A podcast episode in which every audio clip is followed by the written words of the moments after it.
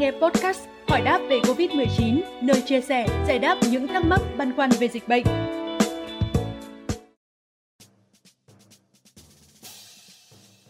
Sau thời gian dài sống chung với dịch bệnh, giờ đây người dân đã dần thích nghi và có thể tự điều trị COVID-19 tại nhà.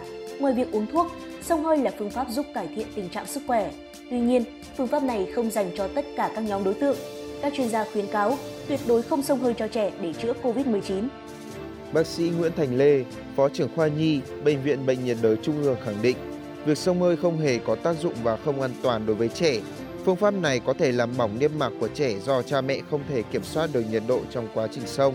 Ngoài ra, nếu các sản phẩm sông chứa hóa chất độc hại, sẽ có thể gây ra viêm nhiễm, bội nhiễm đường hô hấp.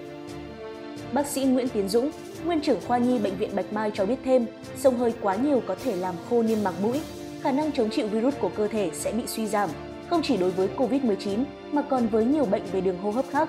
Sông hơi chỉ làm giảm tình trạng khó thở do ngạt mũi hoặc tắc mũi ở người bệnh, chứ không tiêu diệt được virus. Vì vậy, mọi người không nên lạm dụng phương pháp này khi điều trị tại nhà.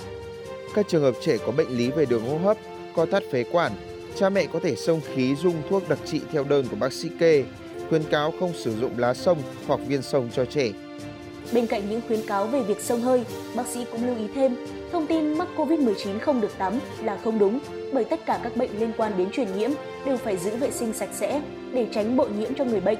Cha mẹ cần thường xuyên lau chùi đồ vật, dọn dẹp nhà cửa và tắm rửa hàng ngày cho trẻ bằng nước ấm để tránh khỏi những nguy cơ không đáng có. Thông tin vừa rồi cũng đã khép lại chương trình ngày hôm nay. Xin chào và hẹn gặp lại!